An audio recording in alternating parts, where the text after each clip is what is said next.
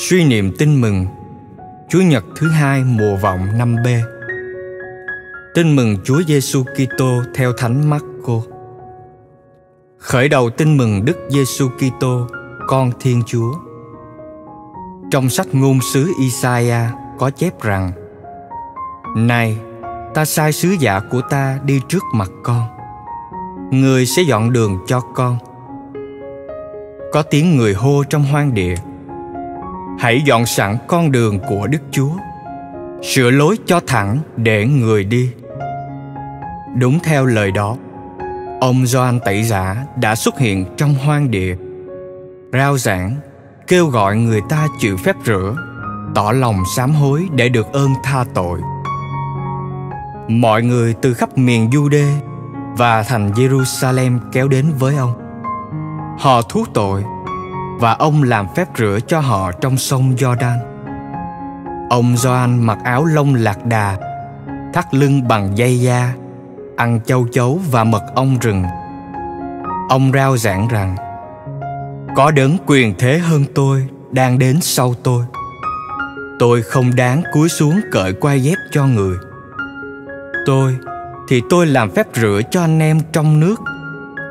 Còn người người sẽ làm phép rửa cho anh em trong thánh thần. Suy niệm, sứ điệp. Hãy dọn đường cho chúa. Hãy sửa lối cho thẳng để người đi. Cuộc đời mỗi người chúng ta có một con đường riêng biệt. Mỗi người theo con đường của mình để nhắm về cùng đích là thiên chúa. Nếu chúng ta nhắm đúng đích là dấu con đường chúng ta ngay thẳng.